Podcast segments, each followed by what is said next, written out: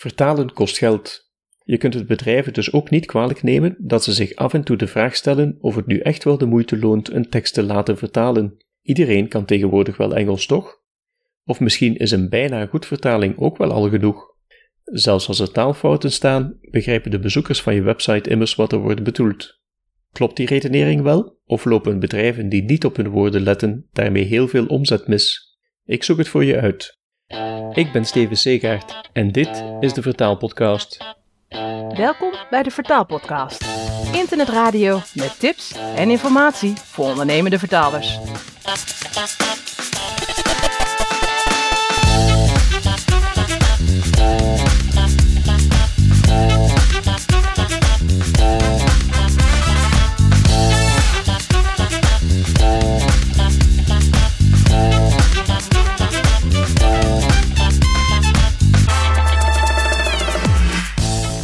Het fenomeen is ons allemaal wel bekend. Je bent op zoek naar informatie over een product of dienst en je komt op een website terecht die, vriendelijk uitgedrukt, taalkundig niet optimaal is.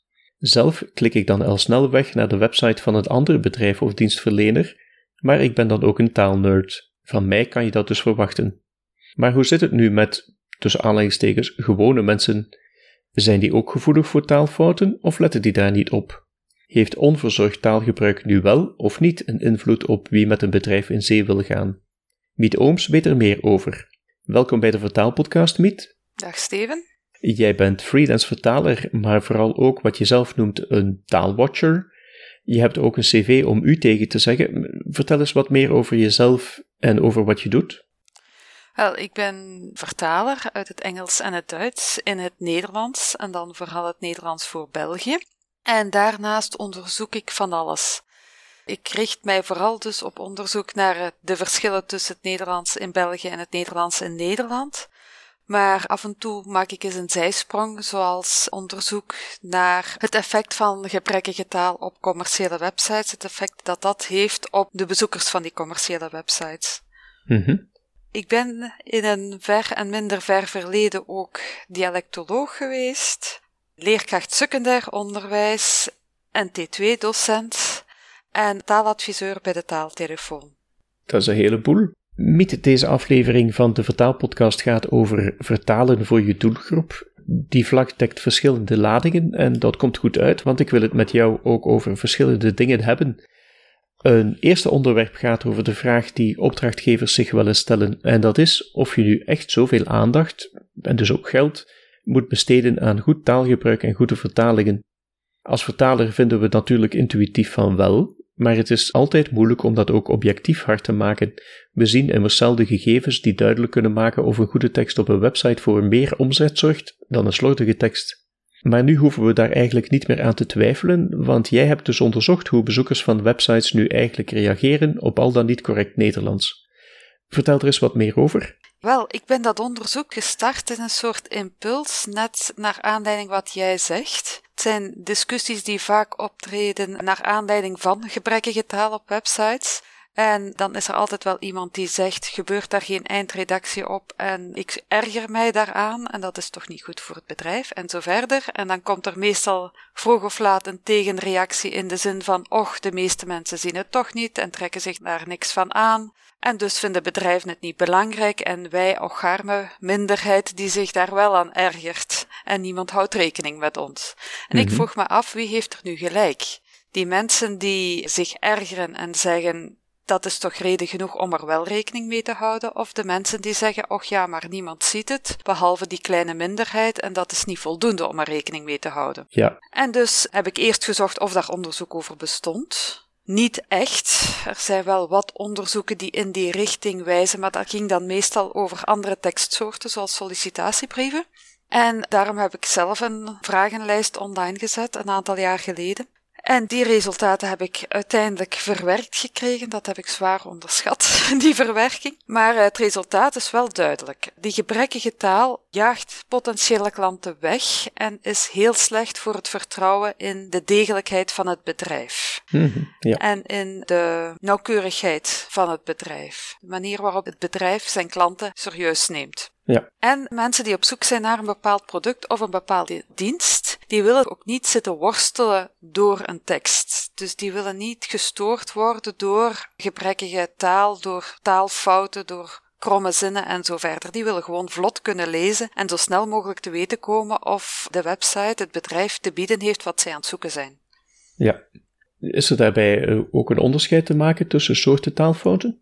Ja, um, de echte taalfouten, de spelfouten bijvoorbeeld, die zijn slecht voor het vertrouwen. En dan vooral de dt-fouten. Bijna mhm. iedereen ziet die. En daar word je op afgerekend. Een dt-fout betekent je bent slordig geweest, je bent laks geweest en dus zou je ook wel eens een laks en slordig bedrijf kunnen zijn. Ja. Slecht gestructureerde teksten of vertaalfouten of kromme vertalingen, die storen dan weer omdat ze niet meteen helder zijn. En als je niet meteen onmiddellijk ziet, dit bedrijf is wat ik zoek of niet, dan, ja, dan ben je gewoon weg. Dan ga je op zoek naar een bedrijf waar het wel meteen duidelijk is. Mm En dat geldt ook voor alle mogelijke klanten.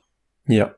Bedrijven denken daarbij misschien wel, goed, maar we krijgen geen klachten. Geven bezoekers van websites die zich ergeren aan taalfouten aan dat ze dat ook gaan melden aan het bedrijf? Daar heb ik niet naar gevraagd, maar ik vermoed van niet, net omdat die bezoekers snel op zoek zijn naar een oplossing voor hun probleem of een antwoord op hun vraag. Dus je zult dat niet kunnen meten, denk ik, aan klachten, maar wel als dat onderzoek opnieuw zou gedaan worden via bijvoorbeeld AB-testen. Als je twee verschillende versies maakt van een landingpagina, die voorlegt aan twee gelijkaardige groepen en dan kijkt welke versie het beste respons oplevert. Op die manier kun je dat testen. Maar klachten, ja, dat is te veel moeite voor mensen die gewoon op zoek zijn naar een oplossing voor een probleem of een antwoord op een vraag. Ja, dat klinkt zeer interessant. Ik heb zelf wel eens geprobeerd om van klanten cijfers te krijgen over het aantal bezoekers en het aantal gebruikers van de vertaalde website, maar die cijfers zijn niet zo makkelijk te krijgen. Ik ben blij dat er nu wel iets beschikbaar is. Kunnen we die resultaten zelf ook inkijken en gebruiken naar opdrachtgevers toe? Je mag die zeker gebruiken naar opdrachtgevers toe, dat is net de bedoeling. En uh, het volledige onderzoeksverslag en een samenvatting ervan staat gewoon op mijn website taalverhalen.be. Mm ja. Is het verhaal daarmee af of ben je van plan hier nog meer onderzoek naar te doen? Naar dit specifiek onderwerp ga ik zelf geen onderzoek meer doen, net omdat ik het verwerken van die eerste onderzoeksresultaten zwaar onderschat had. Mhm. Maar ik zou het wel fijn vinden als onderzoeksinstellingen dat onderzoek zouden oppikken en zouden gebruiken als startpunt om eigen onderzoek te doen of om er studenten op te laten werken. Bijvoorbeeld via AB-testen of het onderzoek van andere tekstsoorten, bijvoorbeeld productbeschrijvingen van webwinkels of nieuwsbrieven, of gericht op verschillende doelgroepen. Kan allemaal. Ja, dat klinkt als een uitdaging. Maar dus samengevat, we kunnen dus nog niet meteen met harde cijfers aantonen dat een goede vertaling ook echt meer klanten aantrekt. Niet via gebruikscijfers, nee, daar zijn die AB-testen dus voor nodig, maar mijn onderzoek wijst wel heel erg sterk in die richting. Mhm. Dan kijk ik samen met jou uit naar een vervolg daarop. Media doet ook heel veel rond het verschil tussen Nederlands en Vlaams, en daar wil ik het ook met je over hebben. Nederlands wordt niet alleen gesproken door 17 miljoen Nederlanders, maar ook nog eens door zo'n 6,5 miljoen Vlamingen. Vooral wat spreektaal betreft verschillen die varianten nogal van elkaar. In geschreven tekst is dat wat minder, maar hoe zit het nu eigenlijk? Waar komen die verschillen vandaan en hoe belangrijk zijn ze? Die verschillen die hebben alles te maken met onze verschillende geschiedenis. We hebben wel periodes in de geschiedenis gehad dat we één gebied vormden, dus één land, maar we zijn ook lang gesplitst geweest. En die splitsing, die scheiding, heeft tot gevolg dat we tot verschillende landen, domeinen behoren, en dus hebben ook heel verschillende invloeden ondergaan. Mhm. Ik noem maar wat op. Terwijl Nederland een wereldmacht was, was Vlaanderen een agrarische uithoek van een groot rijk. Dat is een heel groot verschil. Toen in Nederland de standaardtaal ontwikkeld werd als bestuurstaal, was bij ons de bestuurstaal het Frans en was Nederlands gewoon een verzameling dialecten die door de lokale boeren werden gesproken. België was volledig katholiek, in Nederland was het protestantisme heel sterk aanwezig. En dat soort verschillen ja, maakt dat we gewoon een heel verschillende regio te maken hebben, met heel verschillende talige invloeden ook. En ja, mhm. dan ontwikkelt de taal zich gewoon anders. Dat is eigenlijk heel normaal en dat werkt tot nu toe door, want we leven nu op dit moment ook in twee verschillende landen. Ja. En dat maakt dat de taalontwikkeling anders is, dat maakt ook dat de media anders zijn, dat de actualiteit anders is. Een heel recent voorbeeld. op het moment dat in Nederland de eerste boerenprotesten heel sterk in de actualiteit stonden, werd in Vlaanderen de Vlaamse regering gevormd. Ja, in Vlaanderen ging het over niets anders dan de Vlaamse regering. In Nederland ging het over niets anders dan die boerenprotesten. Ja. Dat is een verschil in actualiteit. Dat zal op zich niet zoveel verschil maken in taal, maar dat soort verschillende focus maakt dat we het ook over verschillende zaken hebben, dat er verschillende woordenschatontwikkeling is en dat we dus ja, andere taal gebruiken. Mhm. Dus verschillende culturen, verschillende stijlen, ook een verschillende context. Ja. Betekent dat dan ook dat we elkaar gewoon verkeerd begrijpen? Dat risico bestaat. We gaan er misschien een beetje te veel van uit dat omdat we dezelfde taal spreken, het Nederlands, Mhm. dat die taal ook echt hetzelfde is en dat we elkaars verschillen, als we ze een beetje oppervlakkig kennen, dat we ze ook kennen. Ja. En die verschillen zijn groter dan we zelf vaak beseffen. Zo zijn er dus een aantal valse vrienden, waardoor we denken dat we hetzelfde zeggen en dat niet is. Een voorbeeld is enerverend. Dat heb ik Mhm, ooit ja. uitgewerkt. In België heeft dat een- echt een heel zware negatieve betekenis. Een enerverende dag is een zwaar frustrerende dag die je zo snel mogelijk wil vergeten. Terwijl dat een, in Nederland ofwel een beetje frustrerend ofwel net positief spannend kan zijn. Het werkwoord weerhouden is er ook zo eentje. In Nederland betekent dat iemand die weerhouden is, of iemands kandidatuur is weerhouden, betekent afgewezen. In België kan dat ook net geselecteerd zijn, dus net het tegenovergestelde. Dus als je een mail krijgt van uw kandidatuur werd weerhouden, ja, dat kan dat dus net het tegengestelde betekenen dan wat je zelf denkt. Dat zijn verschillen waar al wat mensen zich van bewust zijn, maar zo zijn er Mhm. ook onderhuidse verschillen. Een ander verkeerd effect kan zijn dat de taal die jij gebruikt en die voor jou perfect normaal is, door de ander als fout wordt ervaren. Ja. En dat is veel subtieler en onderhuidser, want dat effect heb je bijvoorbeeld als je verschillende lidwoorden gebruikt. De versus het. Er zijn heel wat woorden die in het ene deel van de regio de woorden zijn en in het andere deel van de regio het. Bijvoorbeeld thuis. In België is dat de thuis, in Nederland is het het thuis. Je kun je zeggen, ja, je zet niet zo snel een lidwoord voor thuis, maar dat effect speelt door als je er een adjectief voor zet. Als je bijvoorbeeld een boodschap hebt, geef kittens een nieuw of een nieuwe thuis. Ja. Ja, voor de ene is nieuwe het enige juiste, voor de andere is nieuw het enige juiste.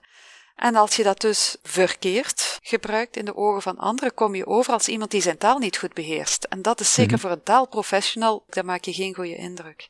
Ja. Ja, dat zijn effecten waar je echt als taalprofessional wel bewust van moet zijn. Ja. Is dat dan specialistenwerk om ervoor te zorgen dat de taal helemaal Vlaams of helemaal Nederlands is? Of heb je daarbij genoeg aan je eigen taalgevoel? Nee, je hebt daar niet genoeg aan je eigen taalgevoel. Het probleem is, als je daar niet voldoende mee bezig bent, dan hebben heel wat Nederlanders het idee dat hun Nederlands het Nederlands is, het juiste Nederlands. En als een Nederlands bedrijf dan naar de Belgische markt wil, hebben zij nogal de neiging om wat werkt voor Nederland te kopiëren naar België. Mhm. En dan botsen zij vaak op problemen. Bijvoorbeeld door ja, onbegrip. Zo is er een Ja. slogan geweest voor eh, een middeltje tegen stress. En die slogan was: morgen afrijden, vraagteken, gebruik Mhm. Afrijden in Nederland betekent je rijexamen afleggen. Ja, dat is natuurlijk een heel stresserende situatie, waar je wel wat druppeltjes bij kunt gebruiken, maar in België wordt afrijden hooguit gebruikt om je gras af te rijden, te maaien dus. Ja, dat Ja. is geen stresserende situatie, dus een Belg vraagt zich af, waarom moet ik in godsnaam iets tegen stress gaan nemen Ja, als ik mijn gras wil gaan afmaaien? Dus dat is een heel duidelijk voorbeeld waar dat mis kan gaan. In de andere richting, een Vlaming zal niet zo snel denken dat mijn Nederlands kopieerbaar is naar Nederland, maar Mhm. denkt wel iets te snel dat hij wel weet waar de verschillen zijn en dat hij wel weet hoe hij het moet aanpassen om in Nederland wel oké te zijn. En Ja. dat is ook niet het geval, want we zijn ons echt niet altijd bewust van waar nu precies de verschillen zijn. Ik ben daar zelf onlangs nog op gebotst. Een opmerking over mijn verslag, over taalfouten op websites, dat het toch zo Mhm. jammer is dat daar een taalfout in staat. Namelijk, ik zei, ik ken er iets van, of ik ken er Ja. niets van. En dat is een taalfout. Ik weet er niets van, of ik weet er niet genoeg van, had dat moeten zijn. Mhm. Nu, in België is dat heel normaal om te zeggen, ik ken daar niets van. Maar in Nederland dus niet. En dat wordt in Nederland dus als fout ervaren. En niet als, oh, het is een Belg, dus het zal wel Belgisch-Nederlands zijn. We hadden onlangs nog een leuk voorbeeld over het konijn Flappy. Ja, een groot Nederlands bedrijf dat een promotiecampagne rond het konijn Flappy had gemaakt. Flappy in Nederland komt uit een conferentie van Joep van het Hek, een liedje dat gaat over het konijntje Flappy en daar is het dan heel erg slecht mee afgelopen, maar voor het bedrijf was het daar dan goed mee afgelopen. En zij hadden dat beeld van dat konijn gebruikt ook voor gewoon dezelfde promotiecampagne in België gebruikt, maar niemand kent specifiek Mhm. dat stukje conferentie van Joep van het Hek. Joep van het Hek is wel een bekende naam in België, maar dat specifiek stukje conferentie niet. Ja. En dus werkte het in België gewoon niet. En ja, dat zijn dingen waar je ook op kunt botsen. Mhm. Als er zoveel verschillen zijn, kan dat dan eigenlijk wel een neutrale tekst maken die goed is voor het hele taalgebied? Dat is heel sterk afhankelijk van de sector waar je voor werkt. In sommige sectoren, bijvoorbeeld IT of industriële machines, kan het wel. Daar zitten de verschillen meestal in lidwoordgebruik en zo, maar IT'ers Mhm. en industriemensen, operatoren, die vallen daar niet zo snel over. Maar als je een marketingtekst bijvoorbeeld, ja, dan speel je in op wat leeft bij de bevolking, en dat is dus verschillend. Als je een tekst met heel wat juridische terminologie gebruikt, ja, die juridische terminologie in België is anders dan die in Nederland. Dus om daar een echt perfect neutrale tekst van te maken, wordt al heel erg moeilijk. Onderwijs bijvoorbeeld is, ja, het onderwijs is anders georganiseerd in beide landen, dus in die sector wordt dat ook vrijwel onmogelijk om volledig neutraal te zijn. Maar het hangt sterk af van de sector. Mhm. Op fora voor vertalers ben jij erg vaak reddende engel als het erop aankomt regionale verschillen te duiden, maar we kunnen natuurlijk niet alles aan jou vragen. Waar kunnen vertalers nu eigenlijk terecht als ze eraan twijfelen of iets nu eigenlijk wel of niet kan gebruikt worden voor het publiek in Vlaanderen of in Nederland? In de eerste plaats de woordenboeken. Van Dalen en Prisma werken met labels. Die labels gaan meestal over registerverschillen, dus juridisch of onderwijsterminologie of informeel of regionaal of straattaal en dergelijke.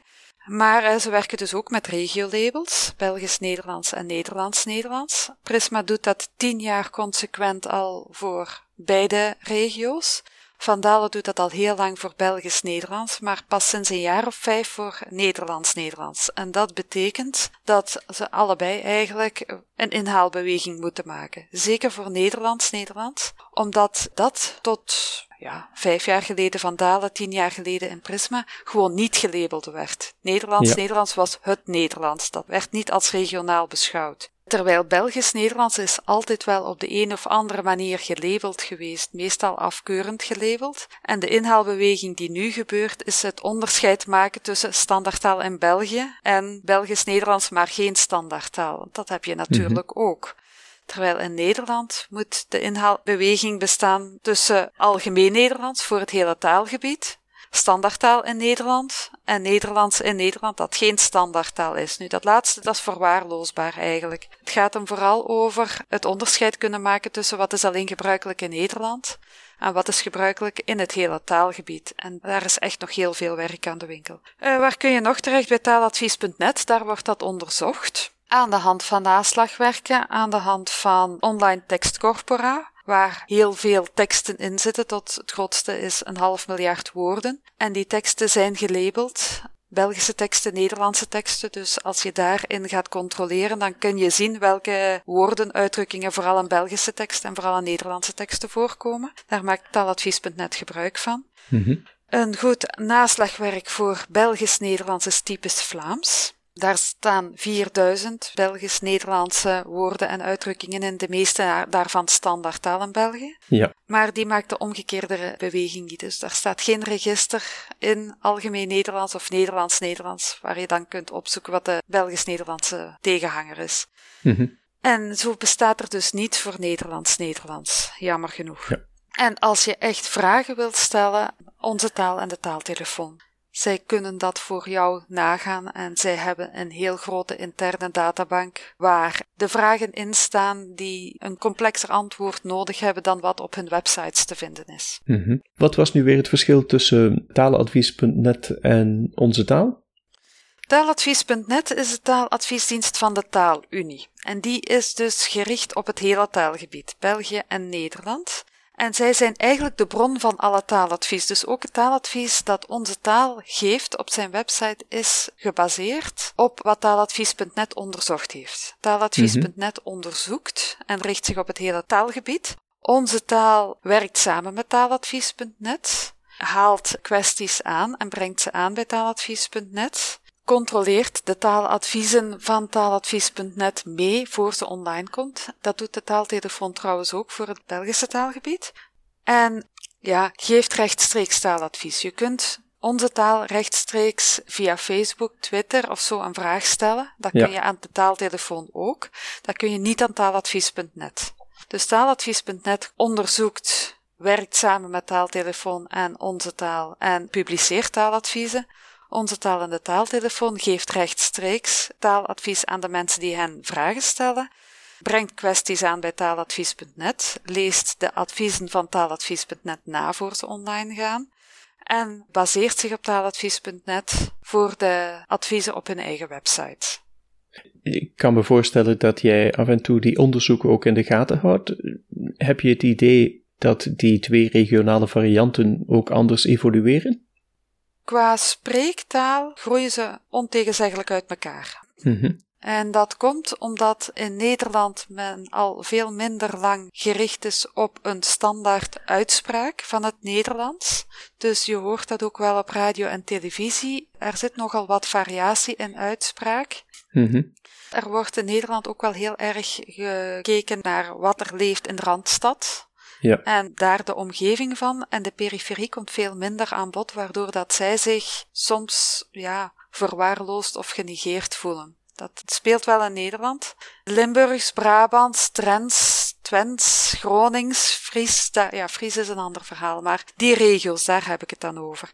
Maar de uitspraak in Nederland evolueert richting ja, polder-Nederlands eigenlijk. Polder-Nederlands, dat is een uitspraak, een variant van het Nederlands die heel veel prestige heeft en die zich sterk verspreidt in Nederland, maar in Vlaanderen totaal geen voet aan de grond krijgt. Dat is echt wat wij in Vlaanderen als Hollands ervaren, dat is polder-Nederlands. Dan heb ik het over de Gooise R die ik niet ga reproduceren, maar voor Vlamingen denk aan wat je echt als een typische Nederlandse R ervaart, dat is meestal die Gooise R. Mhm. En twee klanken die meer open worden uitgesproken. Dus het Ja. kleine meisje, dat is polder-Nederlands. Mhm. Geef eens een voorbeeld van iemand die polder Nederlands praat. Luister naar De Wereld Draait Door, de Mhm. presentator daarvan. Een typische groep die heel erg polder-Nederlands spreekt, zijn hoogopgeleide jonge vrouwen. Mhm. Dus als je naar hoogopgeleide jonge vrouwen luistert in Nederland die in de media komen, die spreken zo goed als allemaal polder-Nederlands. Ja. In Vlaanderen heb je wel een standaard uitspraak. En dat is de uitspraak die je hoort bij vooral nieuwsankers. Ja. Maar dat is een uitspraak die je steeds minder hoort bij mensen die een prestigieuze functie hebben, bijvoorbeeld politici. Politici hebben daar ook heel lang naar gestreefd om die uitspraak te hebben, een neutrale uitspraak, waar je niet aan kunt horen waar je vandaan komt. De huidige generatie politici laat dat los. Mhm. En dus evolueert de uitspraak in Vlaanderen richting de prestigevariant in Vlaanderen, de informele prestigevariant in Vlaanderen, en dat is eerder Brabants gekleurd. En dat is een totaal andere richting dan het polder-Nederlands. Mhm. De twee klanken zijn bij ons bijvoorbeeld minder nadrukkelijk uitgesproken, net omdat die in Brabant eerder naar één klanken evolueren. En dus dat betekent dat de uitspraak in Nederland en Vlaanderen uit elkaar groeit. Schrijftaal is een ander verhaal. In schrijftaal liggen we sowieso dichter bij elkaar. Daar heb je die klank al niet.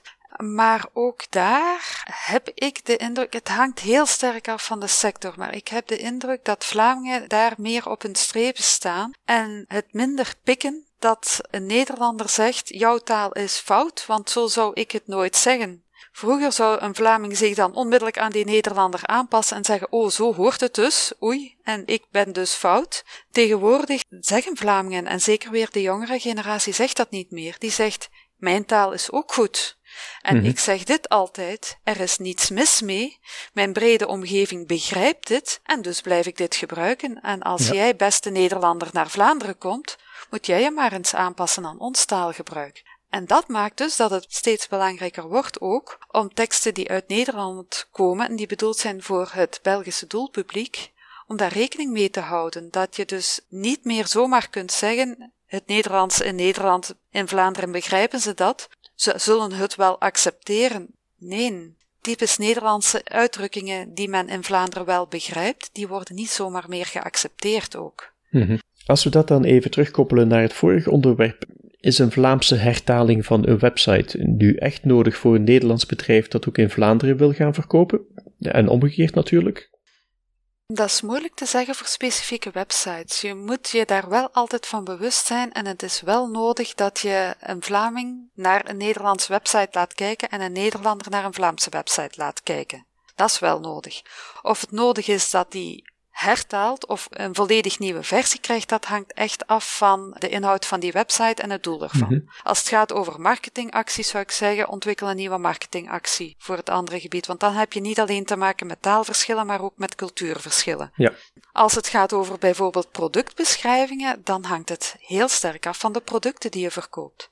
Als je bijvoorbeeld keukenmateriaal verkoopt, daar zitten wel degelijk wat verschillen waar je rekening mee moet houden. Een mhm. soeplepel bijvoorbeeld is in Nederland iets anders dan in Vlaanderen. In Nederland is dat het ding waar je soep mee uit de, ja, en daar komt het weer, pot of pan schept, want pot of pan is ook een verschil. Mhm. In Vlaanderen is een soeplepel de lepel die je gebruikt om de soep uit je bord te lepelen. Ja. Dus zeker als er geen afbeelding bij staat, is dat een, een verschil dat je moet aanpassen. Maar als het gaat over kantoormateriaal bijvoorbeeld, daar zijn heel weinig verschillen in hoe je de spullen in kwestie benoemt. Mm ja, ja, ja.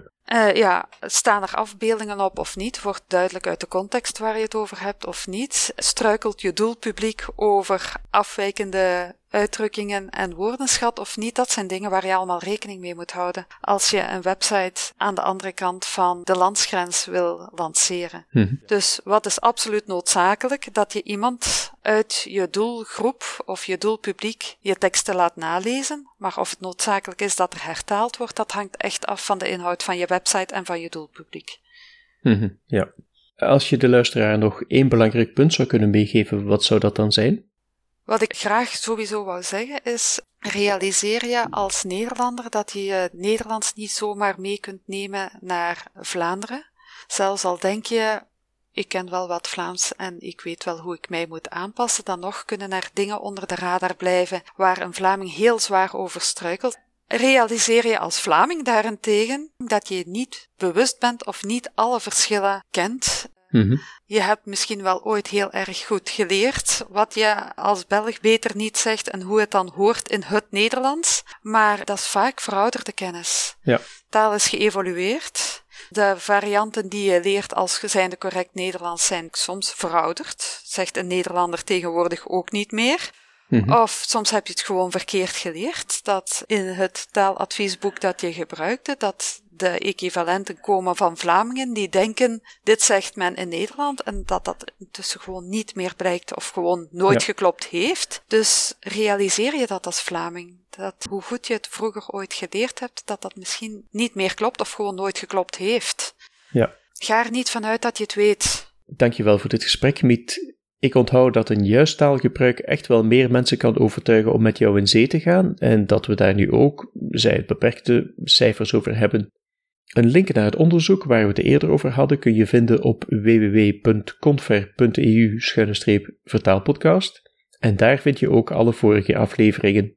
Heb jij nog een idee voor een fijn onderwerp? Stuur me dan gerust een bericht. Over twee weken zijn we er weer. Tot dan!